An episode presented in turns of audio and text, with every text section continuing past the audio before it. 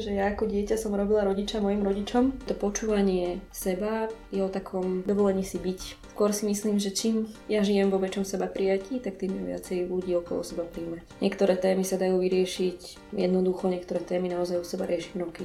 Naučiť sa milovať je schopnosť. Možno nám bude roky trvať sa naučiť byť empatický, ale nie je to nemožné aj keď sme mali prvý orgazmus, tak sme vedeli, že je to orgazmus. Ktorý ti toto ma nesralo, tak ma musí srať niečo iné. My budeme robiť kruhy, kolečka dovtedy, kým zistíme, že vlastne na čo nám to kolečko slúži. Jung to tak tuším popisoval, že jedným prstom ukazujem na teba a tri prsty ukazujú na mňa. Na to, aby vznikli nové veci, musia staré naniknúť. Každý podľa mňa z nás vie, kedy žije naplno. Opakujúce sa sny alebo opakujúce sa témy v tých snoch motívy, poukazuje to na nejakú otvorenú tému.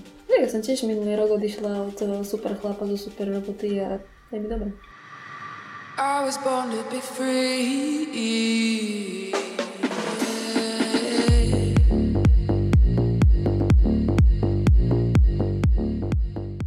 Ahojte, vítam vás pri ďalšej časti podcastu Sponorsa a mojou dnešnou hostkou je Veronika Ragan, takže ahoj Veronika.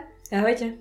Ja ťa veľmi pekne vítam tuto na podcaste a veľmi sa teším, že si prijala pozvanie a možno, že hneď na úvod môžeme prejsť k tvojmu predstaveniu sa, mm-hmm. takže ak by si povedala nejakých pár slov o sebe, tak by to bolo skvelé.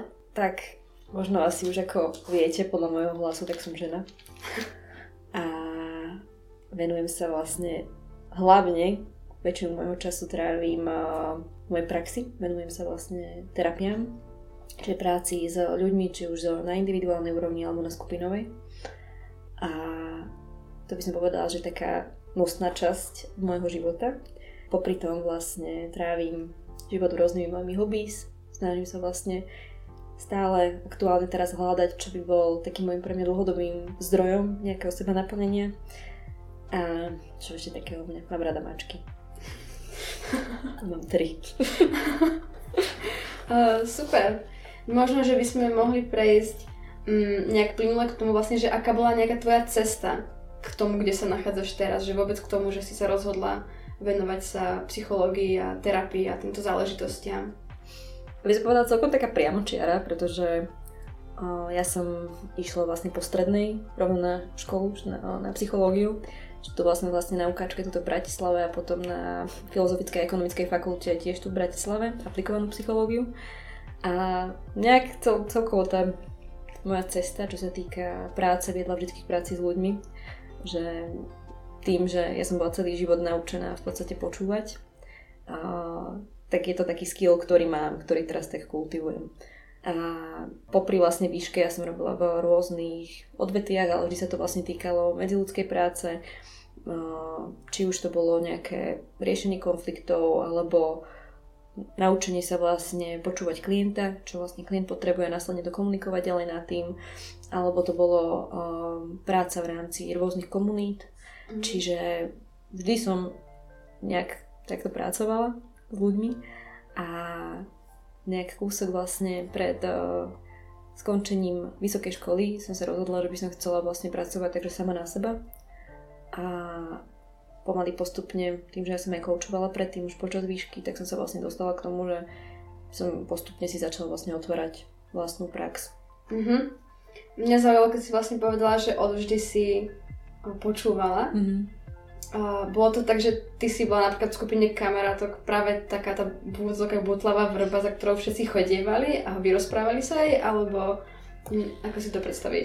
Ako si to predstaviť? Možno, že sa v tom nájdete viacerí, ale u nás to bolo tak nejak naopak, že ja ako dieťa som robila rodiča mojim rodičom mm-hmm. a tam som sa ja nejakým spôsobom naučila, naučila počúvať cez nich. Samozrejme, že má to dozvuky aj teraz na mňa, že to, aj sama s tým pracujem v rámci mojej vlastnej individuálnej terapie s mojim terapeutom alebo terapeutkou podľa toho, ku komu chodím dané obdobie.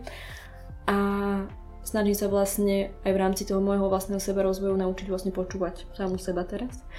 Čiže ja mám naozaj že ten skill počúvať ľudí okolo seba, ale to, kde cítim, že sú ešte medzery u mňa, sú že naozaj že tak, v takom napájaní sa na seba, že čo v daný moment potrebujem, čo chcem, po čom túžim, kam chcem smerovať a zároveň opúšťať takéto moje nastavenie vyhovieť ostatným. Takže...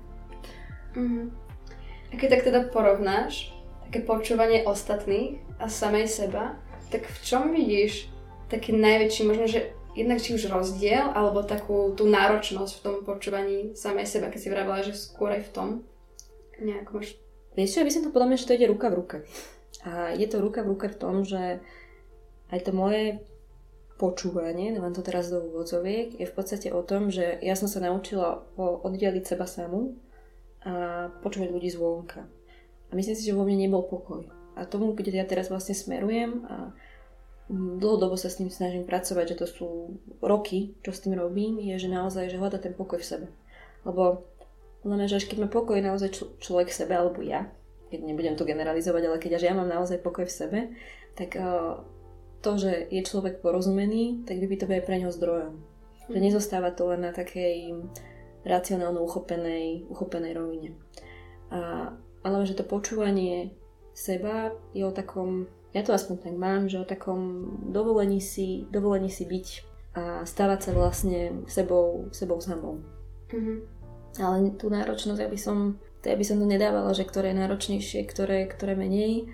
Skôr si myslím, že čím ja žijem vo väčšom seba prijatí, tak tým viacej ľudí okolo seba príjmať. Byť väčším zdrojom v tomto.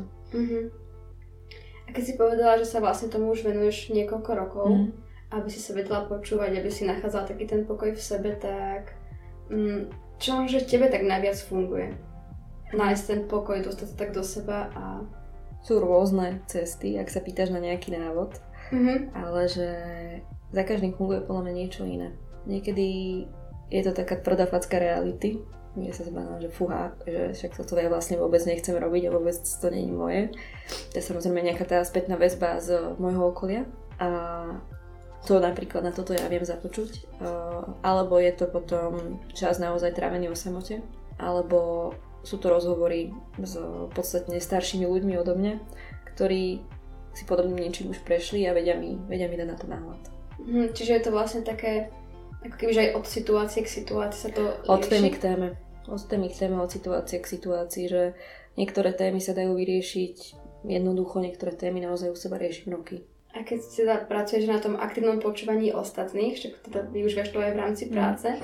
tak možno veľakrát sa stretávame aj v rámci bežných komunikácií s tým, že s niekým sa bavíme, ale máme pocit, že iba hovoríme, hovoríme a nikto tam vlastne nepočúva. Mm-hmm. Tak možno, že k tomuto, ak by si mohla povedať pár slov, že vlastne ako sa môžeme naučiť aktívne niekoho počúvať, že sú k tomu nejaké také hinty, alebo...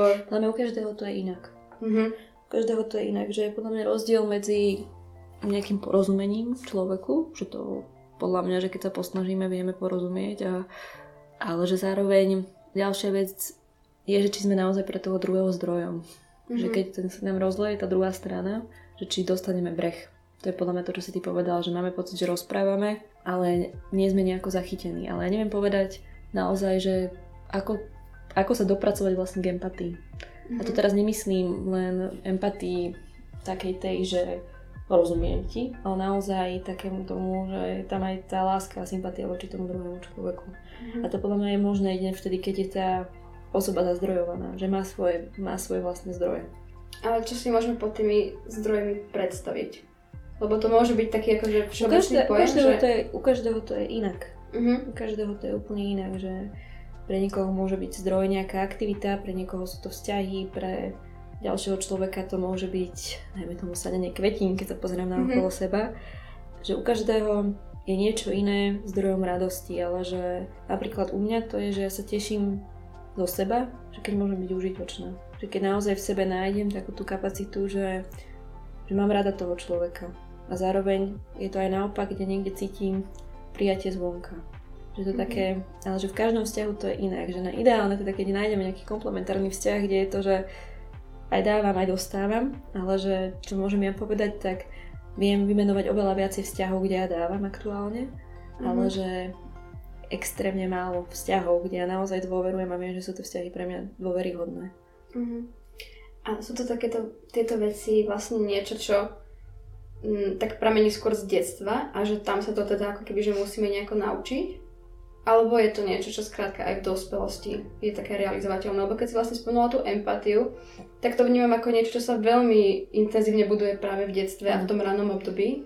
Ale že dá sa to ako keby, že aj potom neskôr vlastne naučiť.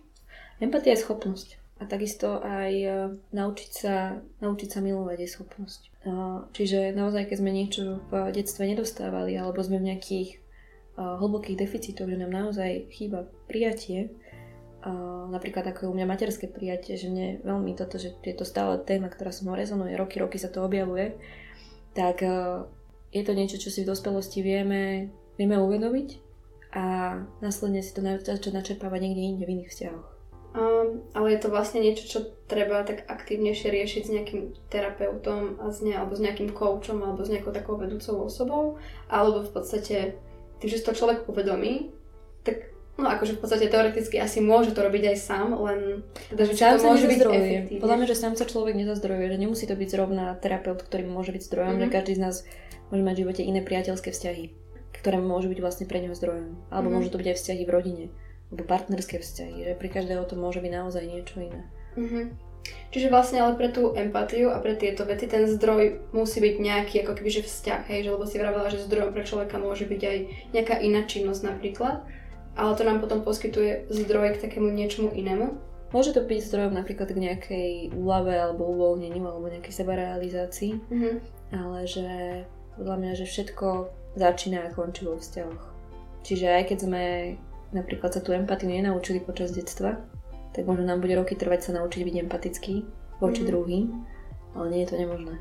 Rozumiem, tak to je také celkom také svetelko nádeje, že so všetkým sa dá Len človek naozaj musí chcieť, že to je niekedy naozaj veľké videnie zo svojej komfortnej zóny, zo svojho strachu, ako sa, môže keď človek sa bojí obrovského odmietnutia, alebo nejakého zranenia, alebo že zase mu bude nejako ublížené, tak normálne, že výjsť z tohto a naučiť sa čeliť tomu, že môže byť naozaj niekde odmietnutý, keď si ja idem pýtať alebo naplňať svoju vlastnú potrebu. A už možno, že vlastne samotné to uvedomenie si toho, že niečo mi možno chýba, je takým ten prvý krok vlastne k tomu, aby sme vôbec sa mohli rozhodnúť, že to chceme ísť nejakým spôsobom meniť. Ano. Ale ja verím v to, že aspoň minimálne ako poznám seba a ľudí okolo seba, že, že keď už aj príde táto, táto potreba, tak to, to telo alebo celkovo ten organizmus si to prirodzene niekde začne pýtať. Mm-hmm. Alebo sa naozaj poznám to z vlastnej skúsenosti udeje to, že keď to nebude tá rana niekde mm, vyhojovaná, tak to bude naozaj taký slabý bod našej osobnosti, že sa na tom, ja metaforicky, keď to mám uchopené, je, že na tom sa bude rúcať statika nášho domu. Mm-hmm. Že môžeme mať upratané, pekne upratané v poličkách, ale niekde, keď nám ťahá dom od spodu vodu, tak fúr nám budú vohnúť steny ako vlastne vôbec niečím takým, že začať tak nejako, že prichádzať tak k sebe a spoznávať, že čo mne možno chýba, čo som niekedy v detstve alebo takže nedostal, nedostala a ako sa vlastne tak začať viac spájať so sebou a poznávať sa a zisťovať, že čo potrebujem. Dobrá otázka, ale že na, nedá sa odpovedať na odpoveď ako. Že keď to naozaj premrštím do exponenciálneho levelu, tak aj keď sme mali prvý orgazmus, tak sme vedeli, že je to orgazmus. Mm-hmm. A toto je podľa mňa to isté s tými potrebami, že niekde vieme, tušíme, že toto je ono. Toto je ono, čo chceme naplňať. Ide mm-hmm. ten organizmus dá najavo. Ale že um, ale u každého to môže byť nejako inak. Niekto napríklad ty cvičíš jogu, ak sa tak, tak dobre vnímam, že tak u niekoho to môže byť naozaj, že toto forma naplnenia sa na seba. U iného človeka to môžu byť nejaké komunitné kruhy, priateľstva, u niekoho to môže byť naozaj psychoterapia alebo nejaký coaching, že každý, ja som povedala, že aj to seba poznanie má rôzne levely, že ja som tiež napríklad v 15 rokoch začínala starotom, prešla som si cez rôzne možno nejaké spirituálne, ezoterické, aj kruhy a tak ďalej, až ma to postupne vlastne priviedlo hlbšie, že väčšiu hĺbku som chcela. To mi vlastne dáva, poskytuje aktuálne, aktuálne či už psychoterapeutický výcvik, individuálna moja psychoterapia alebo potom enkanterové skupiny. Mne napadlo k tomu vlastne, že my občas aj máme, že nejaké potreby, ktoré si uvedomujeme, ale teda veľakrát tie potreby sú ako keby len taká nálepka na niečo, čo je tak hlbšie v nás. Že... Potreby nikdy nie sú nálepka. Po, mm. potreb, po potrebe to práve, že začína. skôr som napríklad ale myslela, že ja môžem napríklad mať potrebu, alebo môžem ma nahnevať niečo, ale že to, z čoho to vychádza, vôbec nemusí mať súvis s tým, čo ja teraz reálne, kvôli čomu sa napríklad ja reálne hnevám. Alebo že... Môže by to byť pokojne nejaký skrytý strach alebo smútok za tým hnevom. Hej, k tomu som sa snažila smerovať, že vlastne my niekedy si možno aj myslíme, že chceme toto, ale vlastne ako keby sme len tak trochu možno obalamutili samého seba a vychádza to z niečoho úplne iného. Podľa mňa to je tým, že ten organizmus začne hľadať niekde a tuto, týmto smerom, alebo týmto smerom, že snaží sa vlastne uľaviť si z toho napätia, naplniť si tú potrebu, tak ide vlastne po takých prvotných signáloch. A keď zistí, že vlastne cez ten signál to neprechádza, tak ideme prirodzene niekde, ale že aha, že ktorý ti toto ma nesralo, tak ma musí srať niečo iné. Mhm. Takže ideme hlbšie a hlbšie. Tu mi iba napadá to, že vlastne stále takéto uvedomenie, lebo ja mám pocit, že veľakrát sme práve takí nevedomí v tom, že my sa len, že hneváme, hneváme, hneváme a nejdeme tak možno, ako si teraz ty povedala, že do hĺbky, že tak to preto to ma neštve, ale že sa stále tak fixujeme na to, že a to ten muž proste, že on je zdrojom toho, že on ma naštval, že to je ako keby že jeho vina a že nepozeráme sa také hĺbšie do nás, že to môže vychádzať práve že z nás. Mm, hovoríš teraz v množnom čísle. Že tieto generalizácie sa podľa mňa sú, môžu byť aj naozaj že zdrojom neporozumenia.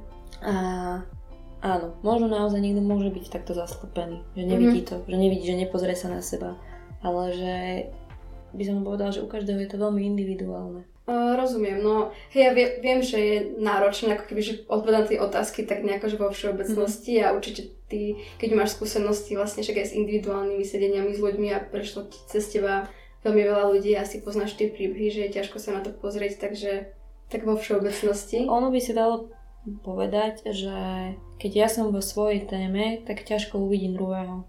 Mm-hmm. Inak povedané, že ja keď som niekde vystrašená alebo v deficite, tak neviem byť príjmajúca pre tú druhú stranu, keď ona má deficit. Tak hovoríš o takomto niečom. To je, toto je normálne, že popísaný fakt, že takto, takto veci naozaj sú. Ale že, že onálepkovať človeka, že on sa niekde nepozrie dovnútra, alebo že sa nechce, že to sú podľa mňa že príliš silné vyjadrenia, že mm-hmm. niekde ten človek z nejakého dôvodu to neurobí, že pre ňo to môže byť tak ohrozujúce, čo tam vnútri v sebe nájde, že nebude pomaly postupne sám dostávať to prijatie zvonka, tak sa na to možno ťažko, ťažko pozrie. A po, k tomu, aby sme vlastne my vnímali nejaké to prijatie, takých, že samých seba, tak je dôležité, aby, prija- aby to prijatie prišlo najskôr zvonku, alebo dá sa prijať samého seba aj bez toho, aby sme vlastne boli prijatí tým okolím alebo mali také, taký ten pocit. Lebo teraz sa dosť tak prezentuje um, seba láska a je to mm. akože super všetko, ale teda, že keď vlastne podľa všetko mňa, je o tých vzťahoch. Hej, podľa mňa, že čo bolo zranené vo vzťahoch sa dá vyliečiť jedine vo vzťahoch. Keď nemám niekde nejaký silný po- deficit, nejakej nenaplnenej potreby, tak napríklad aj to prijatie môžem začať naplňať naplňať vo vzťahoch. Ale že pomaly postupne ja zistujem, aha, že ja keď takýto budem, som vlastne prijatia hodný lásky hodný, že ten človek mi nevynadá, neuteče odo mňa, nezlakne sa ma. Alebo že aj keď sa možno zlakne, tak sa vráti naspäť do toho vzťahu. Že keď si neporozumieme, tak ten človek so mnou stále chce a my si vieme cez toto podľa mňa, že to prijatie naplňať. Ale nemus- nie je to potom tak trochu možno aj v rozpore s tým byť s sebou samým, keď vlastne mm, chceme, aby nás prijali ostatní, a robíme také veci, že akože aby nás prijali ostatní, že to či ja to nehovorím, ja teraz, ja teraz nehovorím o tom, že človek, podľa mňa, že keď budeme robiť veci tak, aby sme boli priateľní, tak nie sme príjmaní za to, kto ty naozaj sme. Mm-hmm. Ja teraz hovorím o tom, že keď človek bude naozaj sám sebou, zažije si to prijatie, tak vtedy on sa začne niekde, niekde sa začne z toho, to začne byť pre ňo zdrojom. Rozumiem, no len asi treba potom prijať nejako v podstate aj to riziko, že keď sa rozhodneme byť sebou samým, že budeme odmietnutí niektorými ľuďmi, lebo nie každý. Ne, nevyhovieme každému. Hej, a to je asi taký dosť veľký strach, že hlavne teda, ak nemáme v sebe nejak pevne ukotvené to prijatie niekde z toho detstva a týchto ano. vecí. Áno. Uh, ono takto by som ešte povedala, že pôjdem do toho hlbšie, že človek prežije bez prijatia. Skôr je problematické, a to, alebo respektíve to, čo vie naozaj spôsobovať, keď to takto zhodnotím, napríklad depresívne alebo úzkostivé prežívanie, je ten smútok z toho. Alebo mm. možno aj zmiešaný za nebom, že som bol nepríjmaný.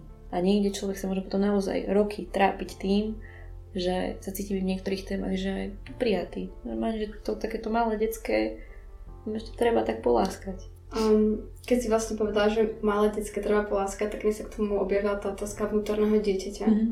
a týchto vecí, že vlastne je aj toto niečo, čomu sa v podstate ty ako keby že venuješ so svojimi klientami, takému, alebo to nie je tvojou oblasťou? na to není nejaký špecifický terapeutický výcvik. Mm-hmm. To je, každý z nás to v sebe má, každý z nás má nejakú časť dieťaťa, časť dospelého a časť rodiča. Mm-hmm. Čiže to súčasť, súčasť každej ľudskej osobnosti. Čiže v rámci rozhovorov s ľuďmi sa venujeme pokojne aj tejto téme, že nie je to, nie je to mimo. Mm-hmm. Nie je to nejaká, nejaká špeciálna metóda, alebo sú možno nejaké knihy, prístupy k tomu, ale že to v každom z nás, každý z nás v podstate je dieťa a je detský a je hravý a kreatívny a tú, túži po radosti, bez starostnosti, bez prostrednosti v živote. A, takto, že ja s tou témou nepracujem, kým sa nepríde klient sám. Čiže mm, keď sa klient o týchto veciach chce rozprávať, tak sa o nich rozprávame. Mm. Keď napríklad, dám to teda na svojom príklade, aby som toto nehovorila mm. nejak tak akože uh, generalizovanie. Keď občas sa stane, že ja mám pocit, že sa dostanem nejak do spomienok a mám dojem, že toto mohol byť nejaký spúšťač mm-hmm. niečoho, ako človek vlastne zistí, že či sa nemýli, že či to nie je také, lebo mne automaticky potom príde mysle a začne to spochybňovať, mm-hmm. že či si to náhodou že nedomýšľam mm-hmm. a potom vlastne e, že ako to aj v rámci napríklad, že terapie, že keď človek príde k tomu nejakému spúšťaču, že ako si môže byť Chcete, že či to je alebo... skúška správnosti, že človek uvidí, že v následujúcej situácii či sa mu nejako uľavilo, či sa menej vystraší, alebo tam mm-hmm. stále niečo nejako vie podráždiť. Čiže to len čas a skúsenosť ukáže podľa mňa, že či to je ono, na čo sme si prišli. Mm-hmm. Čiže možno, že v podstate, keby to aj nebolo, že úplne ono, mm-hmm. ten nejaký primárny skúšač, ale mm, dá to tomu človeku nejakú úľavu, mm-hmm. tak v podstate je to jedno, že to nie je to primárne. Mo- mozog, hlavne, že to... mozog má rád celky, čiže ono v danú situáciu príde myšlienka, že aha, takto by to vlastne mohlo byť, že to mhm. podvedomie mm-hmm. nám to ponúkne. A keď to tak nie je, tak hlavne, že to podľa mňa pôjde ešte hlbšie. Keď my mhm. budeme normálne rozmýšľať, že častokrát sa možno stáva, že idete električkou alebo len tak ste niekde sami so sebou, že rozmýšľate alebo prípadne v nejakom rozhovore vám môže docvaknúť a čaká, toto to môže byť ono, že je niekde nejaký slabý bod, tak uh, to podvedomie bude sa tendenciu k tomu vrácať. A že toto, toto nie je doriešené. Prečo stále? Hej, že hľadať to niekde. Je to v podstate takéto to v úvodovkách cyklenie sa, že keď sa nám stále ako keby že vynára nejaké podobné situácie, nejaké, to je niekde, kým neprídeme na to, že... Ak nech si nazveme cyklením sa, alebo hoci ako inak, my budeme robiť kruhy, kolečka dovtedy, kým zistíme, že vlastne na čo nám to kolečko slúži. Um, môže to potom ale fungovať tak, že vlastne my v podstate asi môže, ako si povedala, že my vlastne zistíme nejaký kúsok z toho a potom môžeme prejsť niekam hlbšie, hlbšie na nejaký hlbšie. ďalší. Šupeme, šupeme tú cibulu. Aj šupku po šupke plačeme pri tom a zistíme, že to jadro je sladké. k tomu mi napadlo vlastne, keď sa dostávame tak hlbšie a hlbšie do takého nejakého nášho vnútra, mm-hmm. tak tam možno, že vyvstáva vlastne otázka, že kto sme. Mm-hmm. A keď sa ty spýtaš samej seba otázku, že kto som, mm-hmm. tak aká by bola tvoja odpoveď? Je to momentálne tiež téma, ktorú riešim u seba. Mm-hmm a napadajú mi tam len nejaké prídavné mená a myslím si, že to, ako by som mala teraz hodnotiť, je, že myslím si, že ja som nežný a citlivý človek, ale zároveň veľmi vystrašený. Čiže tak, kvetinka, krehka, čo sa zohne pod prúčim vetrom. Takže to som zatiaľ ja a spoznávam vlastne teraz moje strachy, že čo mm-hmm. ja sa vlastne všetkého v živote budem mať. To nie sú ani že moje strachy, to sú naučené strachy, ktoré v živote mám. Mm-hmm. To je možno tiež taká zaujímavá téma vlastne, že veľakrát tie strachy, ktoré my vnímame, že keď sa tak od nich trošku odstúpime ďalej, tak vlastne zistíme, že sa toho reálne nebojíme, len nám bolo povedané, že sa toho máme bať. Mm, myslím si, že tam jedna vec je toto, že bolo nám povedané a druhá vec je, že keď sme si naozaj napríklad pri výchove zažili ten strach tých rodičov, že sme videli, že tí rodičia boja. Alebo, a možno ani toto, ale ďalej, keď to domyslím, je, že alebo keď my sme sa vystrašili niečoho, prirodzené, no niečo nové, je zároveň pre nás strašidelné, ale aj príťažlivé, že my chceme explorovať, chceme spoznávať, ale že je tam zároveň aj taká zvedavosť, ale zároveň strach. Mm-hmm. A my keď sa zlakneme a tá obrana, čo máme za sebou, čiže tí naši rodičia alebo ľudia, ktorí nás vychovávajú, sprevádzajú, takisto zláknú, že to už padnú dve domy na kocky. A máme pocit, že potom, keď ideme ďalej a viacej takýchto situácií, ktoré sa v živote prejdeme, že my keď sa zlakneme a nedostaneme tú oporu, že tu sa niečoho báť, to je normálne, že tu, tu a teraz si sa asi tohto zlakol a druhýkrát sa zlaknúť nemusíš, tak uh, sa nám udeje to, že my sa začneme báť a uzatvárať sa pred svetom. Hľadáme vlastne to, že fungujeme vo svete tak, že kúkame, aspoň minimálne ja to tak mám, že nebezpečenstvo na každom rohu. A čo vnímaš ako také nebezpečenstvo? Možno to bude niečo, čo vnímajú aj iní ľudia. Mm-hmm. Vieš čo, tým, že ja som vyrastala vo veľmi takom nestalom prostredí, tak uh, u mňa takouto nosnou témou je nedôvera voči okolitý svet. Či keď naozaj ja by som sa napríklad rozpadla, na to do úvodzoviek, takže či by tam niekto bol, to mi pomôže sa poskladať náspäť. Či mm. naozaj, že keď ja sa vystraším, že či sa ten druhý nezlakne.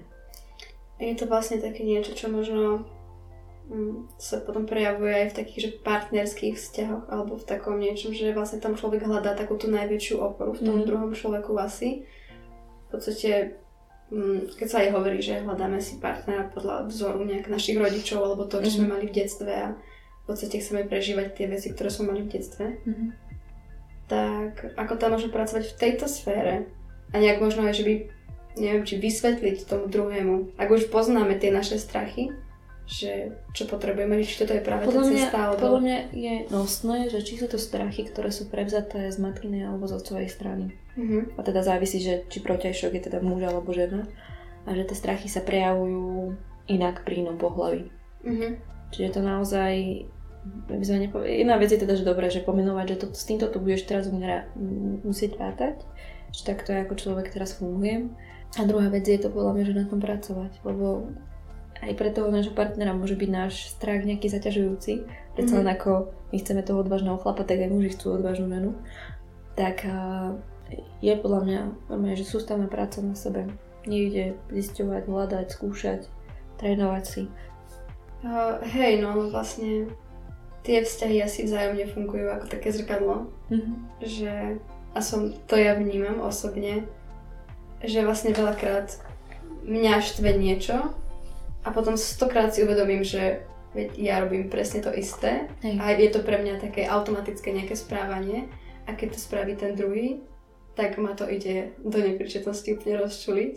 Vidíš samu seba. Hej, hej, a je dosť také náročné možno, že si to vôbec priznať a, a čeliť tomu. Mm. Ale to je podľa mňa, že normálne, že cena, cena skúsenosť. Lebo mm-hmm. to je, že keby žijeme na opustenom ostrove, tak nikdy nedostaneme na seba nadhľad. Mm-hmm. Čiže naozaj v tých vzťahoch zistíme, že aha, však ja vlastne toto robím a druhý mi to povie. A že ja sa môžem zamyslieť a nejak to preskúmať u seba, že toto je teda robiť nemusíme. No ak to hovoríš, mi sa to páči, Jung to tak tuším popisoval, že jedným prstom ukazujem na teba a tri prsty ukazujú na mňa. Hej, no ono už len tým, že vlastne ako sme všetci prepojení. Áno, to aj s tými rodičmi je to naozaj tak, že vlastne ten prenos tam funguje aj u nich. Že všetky tie strachy, ktoré majú oni, sa nalepia na nás a oni sú to tiež nejaké strachy, ktoré oni získali z iných vzťahov. Mm-hmm. Ale už len tým, že si to nejak uvedomujeme, tak vlastne zvyšujeme šancu, že s tým môžeme niečo robiť a tým pádom nejak preťať také tie kolobehy mm. medzigeneračné. A tak hlavne to je vývin. Ja si myslím, že každá generácia má niečo vyvinutejšie ako tá druhá. Ako tá predtým respektíve.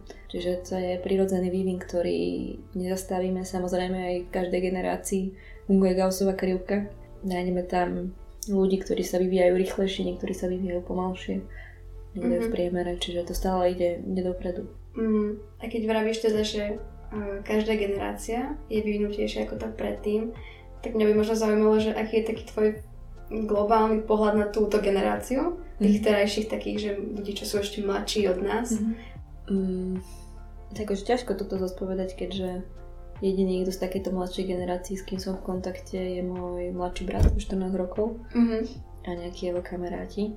Ale by som povedala, že to je taká, vysoko citlivá a zároveň osamelá generácia ľudí, aj možno to, čo bolo spôsobené teraz pandémiu, že predsa len malé detská boli odlúčené, ale aj dospelí ľudia boli dva roky izolovaní, že takto podľa mňa sa podpísalo na to, že ako oni nadvezujú sociálne vzťahy. Že to bude ešte niečo, čo podľa mňa bude mať na nich dopad, či sa budú musieť popasovať.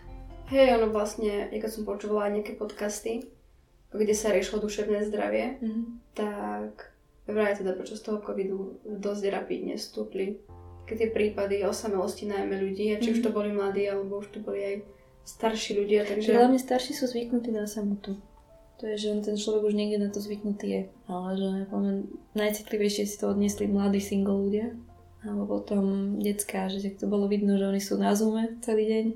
A rodičia sú v práci, že keď nemajú nejakých súrodencov, tak to dieťa má naozaj deficit sociálneho kontaktu. Mm. A že to, čo podľa mňa, že nosné, nosnejšie podľa mňa dokonca ešte ako učenie sa na tých školách, je podľa mňa normálne vytváranie sociálnych vzťahov, sociálnych kontaktov. Jasno, však tým sa formuje práve možno ešte tá empatia a to soft skills a všetko. Cel, celkovú osobnosť tých detí, že oni sú jeden pre druhého zdrojom, že oni sa tí, že to som videla, že tí chalani, lebo však bracho má chalanskú partiu, že oni sa tešia zo seba. Oni sú proste, oni idú, bláznia sa, neviem čo, že on sa, na to počúvam aj on, že on sa teší na tých jeho kamarátov, nie že sa bude učiť matematiku, že je to mm-hmm. normálne, že pre neho zdroj, zdroj nejakej radosti, potešenia toho, že môže on, aj on byť niekde užitočný. Hej, to, to určite áno. Uh, ja by som sa možno vrátila tak na začiatok, keď si vlastne ty povedala ešte, že, že skúmaš tak svoje hobby mm-hmm. a že snažíš sa nájsť niečo také, hm, také, z čo by si mala takú dlhodobejšiu radosť alebo mm-hmm. niečo takéto. Že to ja napríklad tiež vnímam, že je taká, hm, taká téma, mm-hmm. ktorá sa možno týka aj viacerých ľudí v mojom okolí a vrátane mňa, že sme počúvali skôr to, že musíš mať takú, že jednu vec mm-hmm. hneď teraz sa jej musíš venovať mm-hmm. a už to robiť do konca života a mm-hmm. už nič iné. A práve keď človek že skúša hľadá veci, tak som to skôr mala také zafixované, že pri ničom nevydržím mm-hmm. a že čo furt musí byť taká prelietavá mm-hmm. alebo takéto nejaké veci. Tak možno tvoj taký terapeutický pohľad na skúšanie takýchto vecí, alebo či už. Není terapeutický, to je podľa mňa, že ľudský pohľad, že podľa mňa na skúšanie nie je zlé. Mm. Že to je, to keby poviem, že by sme, by sme prelietaví alebo niečo, tak si tým podľa kopem vlastný hrob. Mm. ja tiež skúšam kadečo. A, a to je ešte podľa mňa, že prekliatie talentovaných ľudí, teraz sa nechcem akože nejako vyvyšovať alebo tak, ale že tiež typ človeka, že niekde posadíš, mi to po chvíľke začne ísť, niektoré veci sú trošku namáhavejšie, niektoré menej a že ja z čoho mám naozaj takú, že čo mi vie takú radosť alebo taký pocit zadozučenia, je, keď sa učí nové veci. Mm-hmm. Že pre mňa to je také normálne, že možno to je adrenalín pri tom, alebo neviem, čo to je za emóciu, zatiaľ nie to preskúmané. Zažívam, že je super, toto sa dá a hento sa dá a hento ja viem spraviť, že to tak teší, že teší sa aj zo svojej šikovnosti vtedy, ale že aj zároveň ma teší normálne, že to viem, že to viem urobiť, že sa to dá, že som schopná v podstate.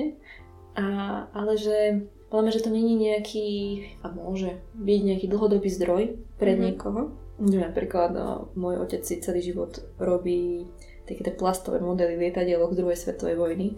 A to je jeho najväčšie životné hobby. Niekedy sme si z neho robili srandu a podľa mňa to aj tak bolo, že je to pre ňo prioritnejšie ako my všetci na okolo, keď on mal nejaké svoje ťažké obdobie. A on sa vie k tomu vrátiť, že jeho to, jeho to teší, že on to vie mm-hmm. sám, sám pre seba urobiť. Ale že to chce podľa mňa, že tiež to nebolo od malička. Ako mu sa on pomaličky dostával.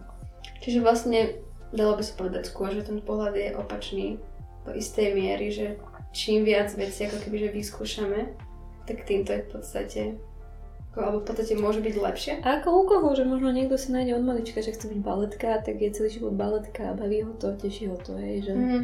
a niekto možno v 40 zistí, že chce byť baletka. To nie, že nič zle na tom. Ja si myslím, že čím viac spokojnejších ľudí po svete, tak tým spokojnejšia spoločnosť. Ja to sa páči taká tá veta, že kto sa hraje, nezlobí. Takže, a to je podľa mňa, že hľadanie toho hobby je také vyjadrovanie, ak sa pýtal na svoje vnútorné dieťa, mm-hmm. tak vyjadrovanie seba toho svojho vnútorného dieťaťa. Čo my v sebe máme. Mm-hmm. Čiže v podstate môže byť aj to, že sa venujeme nejakému koničku, do istej miery také ozdravujúce pre to mm-hmm. naše vnútorné dieťa. Mm-hmm. Alebo to myslím, že to také seba vyjadrenie. Ja by som možno prešla k tomu, ty si vravela, že si sa venovala aj coachingu. Mm-hmm. A teraz sa venuješ vlastne psychoterapii. Áno, ale ja som není ešte oficiálne v komore, čiže ja som vlastne psychológ so psychoterapeutickým vzdelaním. Mm-hmm. Že vlastne, aký je rozdiel medzi teda takou terapiou mm-hmm.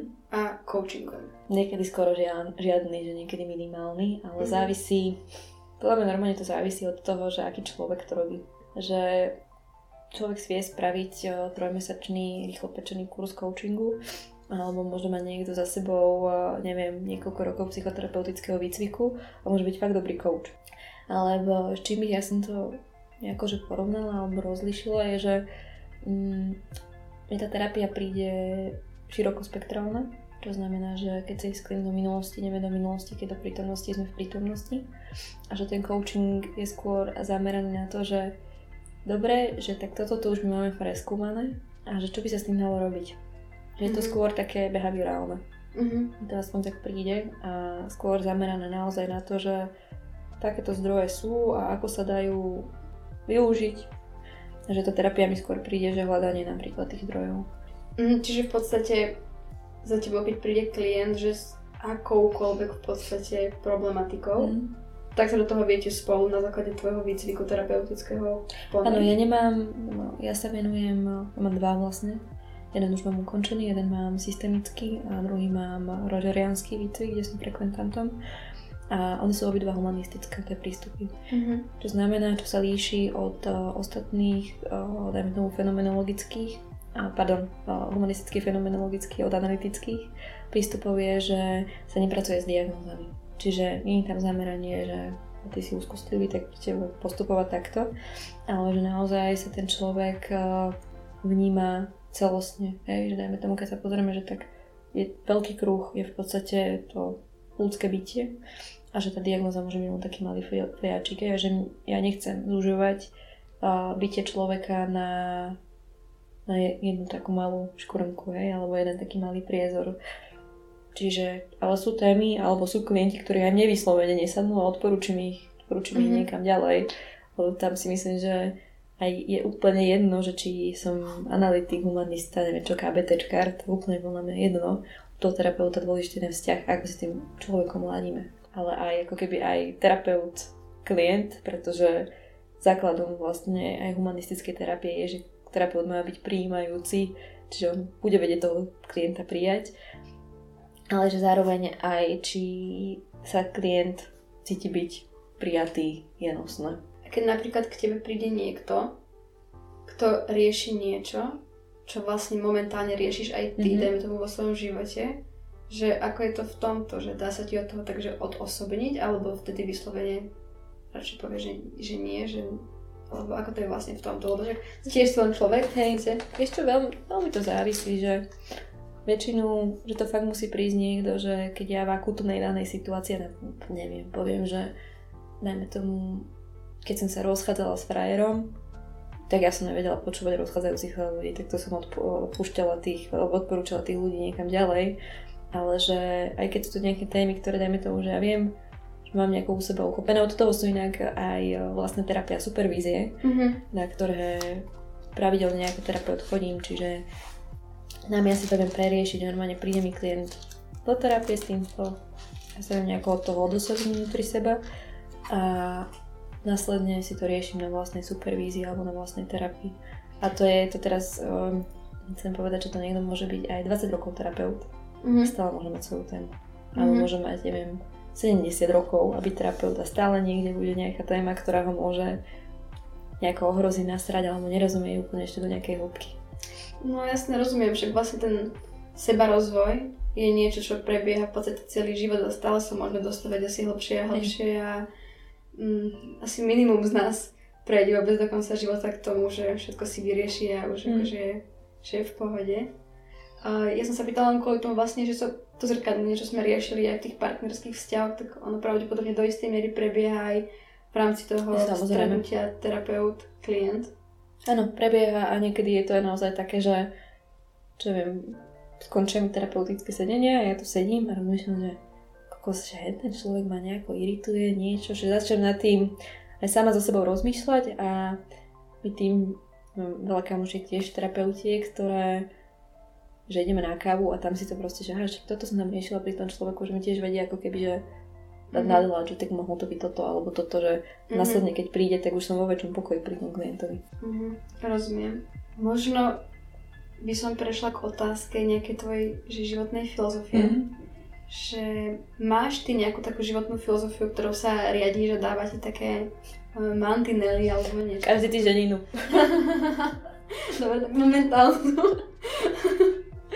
Nie, akože... Uh, musím sa zamyslieť teraz. Možno takú tu, že, že čím viacej ja budem vedieť sebe porozumieť a seba prijať a mať väčšiu trpezlivosť, láskavosť, citlivosť voči sebe samej, tým budem vedieť byť takým, povedala, že výživnejším zdrojom pre ostatných ľudí. A toto asi je také pre mňa, že nosné teraz. Že v tej filozofii normálne, že čo sa tak ja dlhodobo zamýšľam je, že učiť sa byť ako keby, že plne fungujúcim človekom, čo pre mňa znamená, že prísť na to, ako ja si vlastne všetky moje potreby viem náplňať. Zaraz nemyslím, že sama so sebou, ale normálne v tých vzťahoch. Mm-hmm. Prísť na to, že však ja toto potrebujem od toho človeka. A to je niečo, z čoho sa vyživiť ja a podľa mňa aj ľudia na okolo, ktorí nás možno počúvajú, alebo možno aj ty. A následne, keď ja som zazdrojovaná, že no, že tuto spokojná som, ja si tu v klidečku si ale sedím, je pokoj, tak uh, sa vo mne, mne objavuje kapacita mať rada. Mm-hmm. A mhm. možno to poznáš aj ty, alebo ľudia, čo nás počúvajú, že ako náhle ja napríklad cítim na sebe, že som unavená, hladná, niečo smutná som, z niečo nastratá, tak tedy ja normálne niekedy nechcem byť s ľuďmi.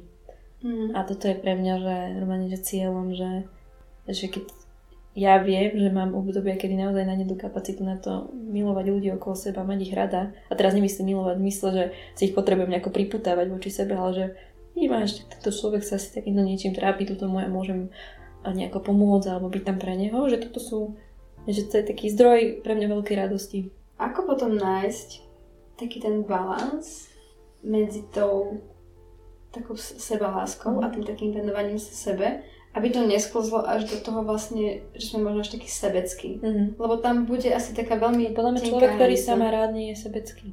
Sebecký sme vtedy, keď sme niekde nemáme zdroje, že chceme len brať pre seba. Keď to je vlastne ako keby také jednostranné, hej, že nie je tam mhm. taká tá rovnováha, že my mhm. dávame, ale len... Mm, lebo teraz môže byť ale obdobie asi v živote, kedy potrebujeme viac dostávať. Kedy sme nejaký vyčerpaní alebo riešime si nejaké veci a mm. že či teda vnímať to, že je to obdobie a nejak to teda tomu okoliu vysvetliť. Áno, ja som si napríklad všimla, že v mojich kamarátskych vzťahoch so ženami primárne, ktoré sú skôr také, že no, na úrovni možno takého sesterstva s tými, mm-hmm. s tými babami, že naozaj funguje to, že keď ja pomenujem napríklad, včera sme s jednou mojou kamarátkou riešili, že obidve sme mali takú, takú ťažšiu zimu a že, že jedna sme nemali ani na, dru- na, na druhú kapacitu.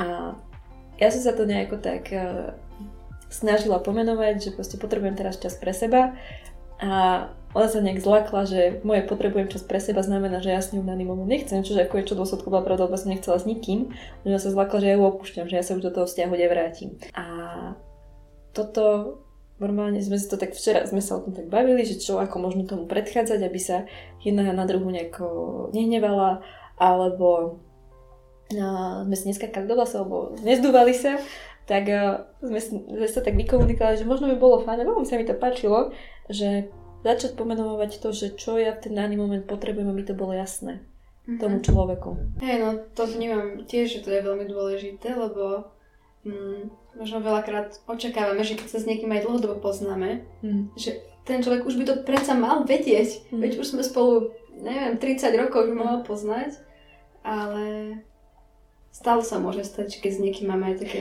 Aj keď sa môžeme 30 rokov poznať, to nemusí nič znamenať. Mm-hmm. Však keď sa my tomu človeku naozaj neukazujeme, a nejdeme do mentálnej náhoty, že ne, neukážeme naše nejaké možno túžby, fantázie, smutky, strachy, že tak naozaj ne, možno nemusí vedieť, čo nás môže predvídať.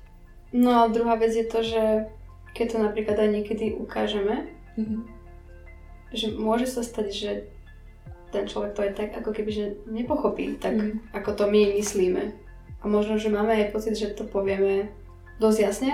Mm. Ale... Podľa mňa, keď sme jasní, tak tedy podľa mňa, že je veľmi malá pravdepodobnosť toho nepochopenia na druhej strane.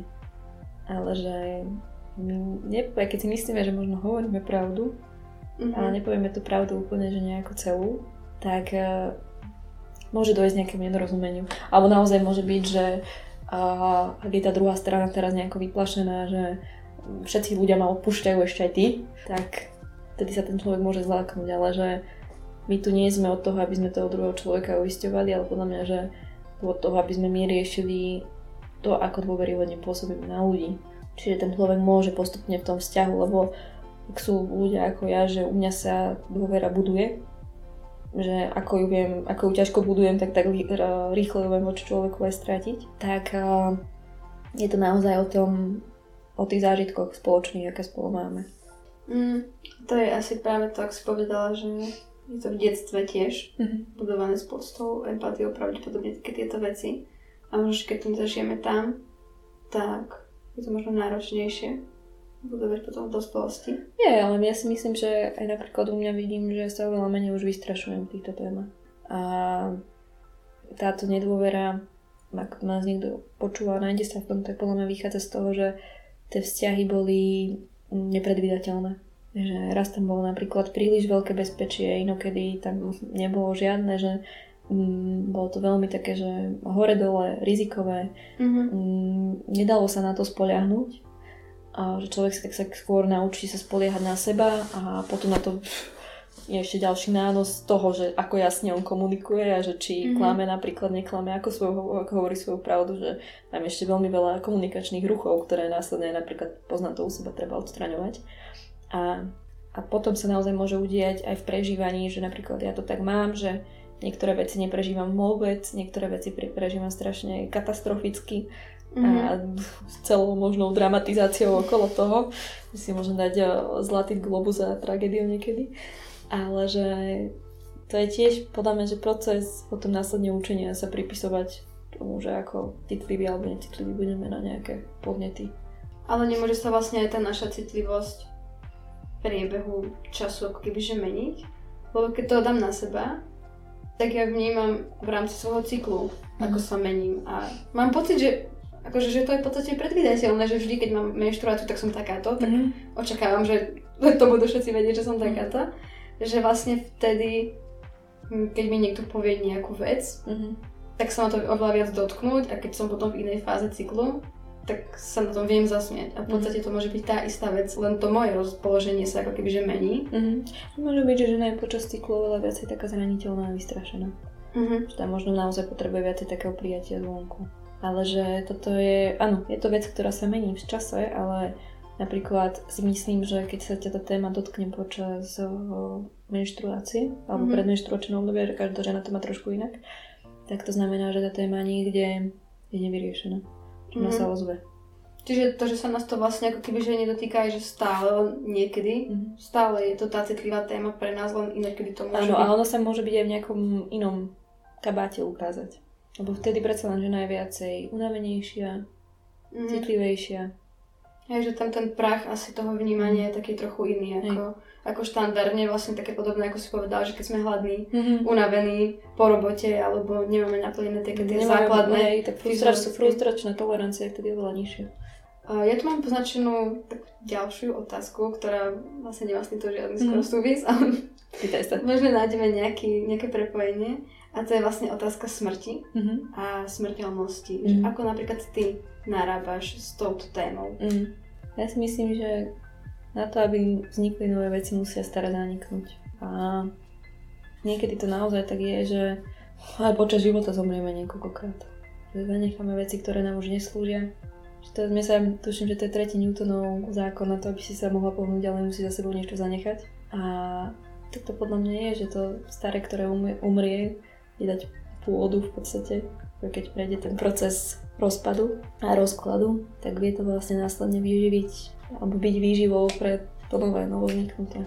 A, a keď vnímaš teda takúto smrť jednotlivca v mhm. podstate, mm-hmm. nie tak akože mm, je to zánik niečoho a takto, mm-hmm. že a aký je tvoj pohľad nejaký ten taký presahujúci rámec, že vnímaš, že je niečo potom, alebo Akože myslíš nejaké forme nejaké reinkarnácie? Ale... Hej, napríklad otázka tohto. Alebo hm, či máš kresťanské pozadie a veríš v nebo, mm. peklo, alebo ako to vnímaš? Vieš čo, ja skôr som taký, že tu a teraz človek. Že pre mňa je dôležité to, čo je teraz tu a nie je pre mňa dôležité, čo bude alebo čo bolo. Že určite nejaké veci na nás majú vplyvy. Sú veci medzi nebom a zemou, ale že ja skôr som za nejakú osobnú moc, osobnú zodpovednosť človeka a čo sa týka aj tej smrti, že že je to normálne dané, že všetci vieme, že zomrieme. Že to je od, od malička to nejako máme, ale že to je jedna vec, ale že druhá vec je, že či sa človek rozhodol žiť ten život. Nie pripravovať sa na smrť, ale že či sa rozhodol, že tak bude tu i nevieme, možno teraz, neviem, trmne asteroid do nás a celá planeta sa rozletí a sme v prdeli, ale že môžeme ten, ako keby, že daný moment sa rozhodnúť, či ten život budem žiť naplno alebo nie. Čo si môžeme predstaviť pod tým žiť život naplno? Každý podľa mňa z nás vie, kedy žije naplno. Kedy vôbec žije. Kedy normálne dovolí si vystúpiť z tej hlavy do svojho tela. Žiť naplno, preciťovať ten život, cítiť normálne krv v žilách vlastných. Mm-hmm je to vlastne také, takéto žitie, kedy si uvedomujeme aj tak viac samého seba a to naše konanie, alebo lebo veľakrát fungujeme ako autopilot mm-hmm. a to asi, no v podstate žijeme, splňame také tie biologické definície asi života, ale asi by to nebolo úplne v rámci tej tvojej v údzokách definície. Ja to dám na úplne polopatistický príklad, ktorý mi napadol. Dneska hovorila ráno aj môjmu terapeutovi. A ja som sa minulé leto učila surfovať na dovolenke mm-hmm. a mal som tam geniálneho takého, neviem, čo to bol Ira alebo Škód, taký proste pupkatý detko a v, v rozpadnutom neoprene, v nejakom rozpadnutom karavane ma taká postavička, reálne, že keď si predstavíte nejakú kreslenú postavičku, tak to bolo ona ešte s uchylným sexistickým humorom do toho. A to sa učil surfovať, furt mi kričal, nevedela som ani zabohať, akože ani jednu vlnu proste zjazdiť mu kričal, že ty sa snaží mať všetko pod kontrolou. Normálne prestan tie veci kontrolovať, len ti to pôjde. A asi na 50 krát sa mi to podarilo. Mm-hmm. Raz. normálne, že z toho dôverovať mojim nohám, úsudku, normálne tomu telu, že budem na tom vedieť byť, že nemusím to reflekovať, lebo to je, že neviem, či, či surfuješ, alebo že či tu niekto z ľudí, z ľudí surfuje, ale že pre mňa to bolo, že jak ja mám na jednej šmiklavej doske, ktorá sa teda ovládať, jazdiť na vode, ktorá neviem do ktorej strany proste pôjde. Zrejme to bolo strašne veľa externých faktorov, ktorých som ja musela prestať že v hlave preratávať a vy z tej hlavy von. A to bol pre mňa taký koč, že jeden z takých malých pocitov, že fúha, že tu som sa aj normálne dala, tak ako, tak ako som, tak ako som bola, že mm, odozdala som sa vlastne tomu. Mm-hmm. Čiže vlastne púšťať takú tú kontrolu mm-hmm. mentálnu mm-hmm. nám môže pomáhať začať naozaj viac žiť? Tak si to niekde myslím, že vystúpiť, že akože ono je fajn dobre niekedy pozvať rozum do diskusie, ale že vystúpiť z takého toho svojho naučeného, že na to poviem, že, že ja keď tancujem, že keď riešim v hlave, že ako budem vyzerať, alebo či sa niekde do ničoho nedrbnem v mojom okolí, tak je to strašne čaptavé a smiešne. Ale ako náhle toto pustím a tak si proste idem, plyniem, tak mm. zrazu mám ladnosť. A to, to, to, toto je podľa mňa, že vystúpi normálne z tej svojej hlavy, že opúšťate svoje strachy, ale to je, sa to oveľa ľahšie hovorí, ako robí, mm-hmm. ale že to je nejaký môj názor, postoj k tomu celému. Mm-hmm. Tak ono asi keď odhodíme takéto, že čo si o nás kto pomyslí, mm. tak... A to nie je len to, to nie je len strach, čo si o nás kto pomyslí. Mm-hmm. To je strach, či prežijem, či toto mm-hmm. môžem, mm-hmm. sa vôbec to celé smie. Mm-hmm. Ale tak to potom asi stále má súvis, keď tak nad tým uvažujeme, že či toto môžeme s takouto spoločnosťou a ja, s no, tým, určite, čo... so vzťahmi to súvisí to so vzťahmi s tým, s tým prijatím, na čo si sa ty pýtala. Mm-hmm. Hej, že vlastne uh, milión vecí, ktoré sa prepájajú v tom jednom, že všetci chceme byť prijatí, niekam patriť mm-hmm. a preto sa možno veľakrát aj bojíme robiť nejaké veci, mm-hmm. ktoré ohrozujú to prijatie. Mm-hmm. Ja by som sa teraz spýtala, na tvoje sny. Mm-hmm. Sice si povedala, že žiješ že tu a teraz, mm-hmm. ale ako vnímaš sny vo svojom živote? Akože tie, čo sa mi snívajú? Môžeš kľudne povedať také a potom aj také tie druhé. Nejaké ašpirácie.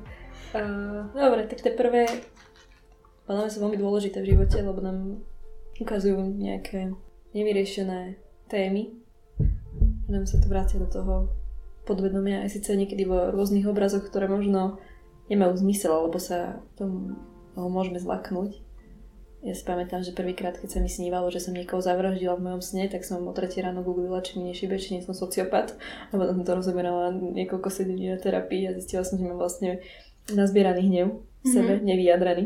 Ale to bolo pre mňa som takto zláka, si, že čo ja, čo by som najradšej všetkých opívala a zrazu sa mi toto proste snívalo, že nevedela som to vôbec integrovať do svojej osobnosti. Alebo potom samozrejme ja mám všetké halucinogénne sny, že to si hovorím, že to nemusím si dať ani trip, aby som, som si odletela niekam. A, ale že ak si to myslela sny pod zmyslami nejakých ašpirácií, tak je podľa mňa veľmi dôležité vedieť, že koho sú to ašpirácie. Je to tak podobne ako s tými strachmi, že či to je ozaj z toho nášho vnútra, alebo Hej. iba niekto do nás projekoval vlastne to, čo samo. Áno. A možno keby som sa vrátila ešte k tým snom, ktoré sa dejú, keď spíme, mm-hmm tak vlastne e, vnímaš to tak, že tam existujú také tie všeobecné, um, ako som to povedala, také tie všeobecné symboly niečoho, ako sa to, keď to predstavím ukázať v tých snároch, že mm-hmm. znamená toto, alebo neviem, ako to mal napríklad Freud, ako to vnímal. Vieš, to je podľa mňa normálne začiatok seba poznania uh, symboly. Že tak, mm. hmm napríklad pri tarote, že takisto to je podľa mňa, že začiatok nejakého, nejakého seba poznania u ľudí, tak je to podľa mňa aj tie symboly cez snáre, že mm-hmm. môžu byť niekedy veľmi podobné, niekedy je trefné tie interpretácie, ale že nemusia znamenať všetko že síce ja milujem aj Junga, aj Freuda, aj ich symboliku, že to geniálne, psychoanalytici geniálne píšu, že to sú brutálne sexy veci pre mňa, ale aj tak u každého z nás to môže mať nejaké úplne iné inú symboliku.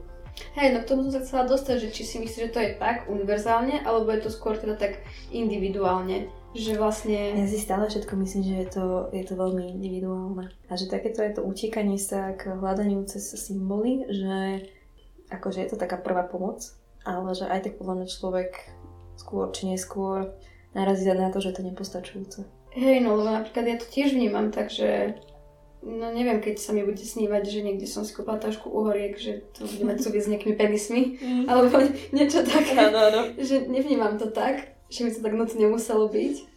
Ale, ale už sa mi viackrát stalo. Neviem, že to tak nemôže byť, ale nemusí to tak byť. Ale skôr to vnímam tak, že ozaj niektoré tie sny mám také, že keď sa zastavím, tak viem presne ich rozkodovať, že mm čo to toto je? som riešila pár dní alebo nejaké mm. obdobie predtým a teraz sa mi toto takto nejako Vrácia. hej, metaforicky vrátilo. Ale toto veľakrát sú sny, čo sú také, že odveci iba. Mm-hmm. Čo nemusia nutne asi všetky sny tým pádom mať nejaké také ono to, posolstvo. Ono to vždy aj tak niečo vyplýva, že nemusí to byť áno hlboké posolstvo, že tu máš takúto nejakú nevyriešenú tému alebo mm-hmm. niečo, ale že podľa mňa, že to sú práve, že tie tematické sny sa buď nejako opakujú, alebo v rôznom kabátiku prídu. Mm-hmm. A, ale že niekedy to naozaj môže byť, že taška uhorí, lebo možno máš teda nejakú na uhorku, keď to zoberieme v akomkoľvek metaforickom význame. A, ale že, hej, že niektoré môžu byť naozaj také, že akutné a niektoré hlboké. Ja, no asi, asi netreba po všetkom hľadať nejaký ultra presahujúci rámec a teraz prehovorí hlboké našeho podvedomia, že teraz vyriešime tým ano. všetky naše problémy. Áno, akože hovorím, že podľa mňa, aspoň z mojej osobnej skúsenosti je, že keď sú to opakujúce sa sny alebo opakujúce sa témy v tých snoch motívy, takže poukazuje to na nejakú otvorenú tému u nás mm-hmm. samých. A, ale že nemusíme naozaj všetko preanalizovávať a si všetko so všetkým nejako súvisieť, ono je tak tie analýzy sú iba do minulosti a nie sú o tom, že dobre, čo teraz idem s tým robiť. No a potom človek naozaj sa môže zacikliť v takej paralýze z analýzy. Hej, no to je také overtinkovanie úplne mm. nad všetkým a už potom človek vlastne overtinkuje nad svojim overtinkovaním a už je mm. celý úplne mimo toho vlastne riešenia tej no. situácie. A keď sa vrátime k tým druhým snom mm-hmm. a konkrétne ku tebe, mm-hmm. tak máš ty nejaké také stanovené sny a ciele? Mm, ja som si prestala dávať sny a ciele, mm-hmm. lebo to bolo strašne zväzujúce. Mm-hmm. Pre mňa. Môj, si pamätám, že, pardon, trošku mám nádchu, ale uh, sen, respektíve ciele, ktoré som mala, tak som si hovorila, že dobré, že v 22 zoštatnicujem, do 25 to alebo 6 to mám PhD, popri tom sa nájdem frajera, do 27 budem mať dieťa a do toho si kúpim byt a nemám ani jedno z toho a je mi dobre. mala som na tom, proste som na tom blípla a bola som do toho taká, že a toto si ja musím proste mm-hmm. dokázať, až potom ja budem nejako hodnotná A mhm. samozrejme, že táto téma toho, že checkboxovo si riešim, čím by som si tú moju hodnotu podložila, je ešte takou aj živou témou u mňa, že pod chvíľu sa to niekde objaví. A, a toto je podľa mňa, že možno aj dôvod ľudí, prečo si niektorí dávajú cieľ. Mm. Keď dosiahnem toto, tak sa udeje toto. A že ja som si nejaké ciele prestala dávať. Ja neviem, čo bude. Mm-hmm. Že, akože ja to teraz nemyslím nejak tak, že lahostajne voči životu, ale tak beriem to tak, že zo dňa na deň. Čiže vlastne akože necháva to v podstate taký otvorený priestor tomu životu, mm-hmm. nech sa ti deje a nech ti prichádza taká širšia škála možno tých mm-hmm. možností. Mm-hmm.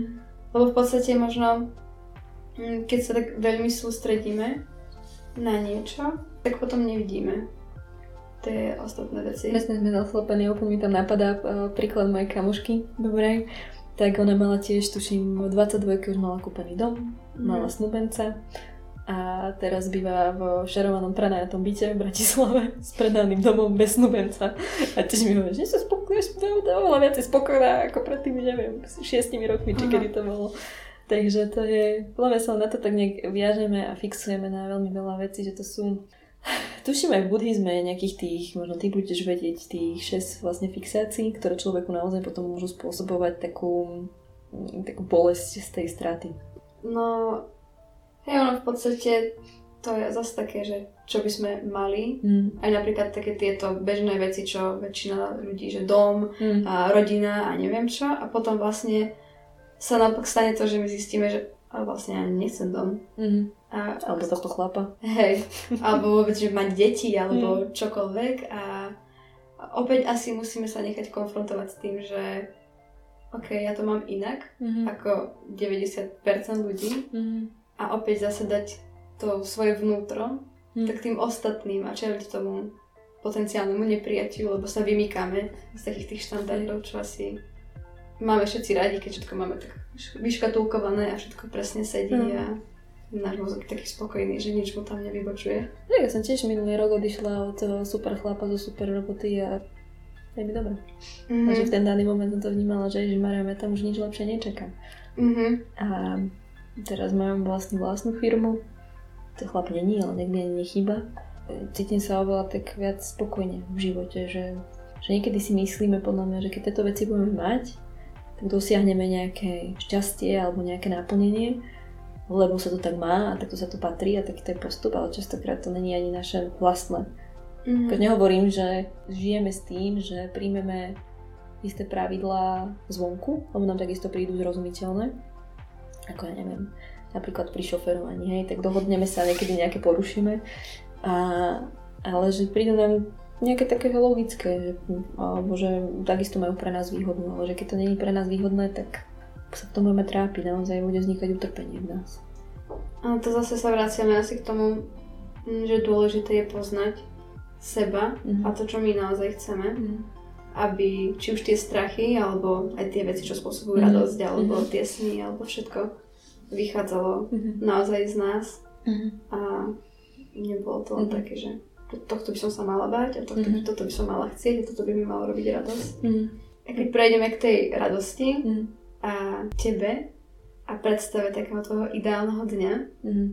tak čo by to bolo? Tak môže každý deň vyzerať úplne inak. minimálne sama vieš ako žena, že v rámci toho cyklu to možno, že niektoré dní chceš že dobiť svet a niektoré chceš byť sama zavretá v izbe mm-hmm. a mhm. plakať do vankuša. Mm-hmm. A aj to môže byť ideálny deň, lebo konečne, vieš, mám na to si to vyrovala, všetci sú debili okolo mňa. A že to fakt, že závisí deň od dňa, ale že podľa mňa, že ideálny deň by som povedala, že možno byť schopná naplňať svoje potreby. By som mala pocit, že takej celistvosti komplexnosti. Hej, to, to súhlasím, že je určite dôležité a zároveň to necháva tú odpoveď takú otvorenú mm-hmm. na základe zmeny toho dňa mm. a na základe toho, že tie potreby sa ja menia. Hej, ja by som povedala, že možno aj na záver, že je podľa mňa veľmi také aj dôležité úctivé k sebe, že môžeme každú sekundu prehodnotiť mm-hmm. niečo, čo chceme. Že ak sme aj dva dní dozadu naozaj chceli ten dom, auto a hen toho chlapa, tak o dva dní si môžeme že to veci, ale že toto vôbec nie som ja. Mm-hmm. A nie je na tom nič, nič zlé.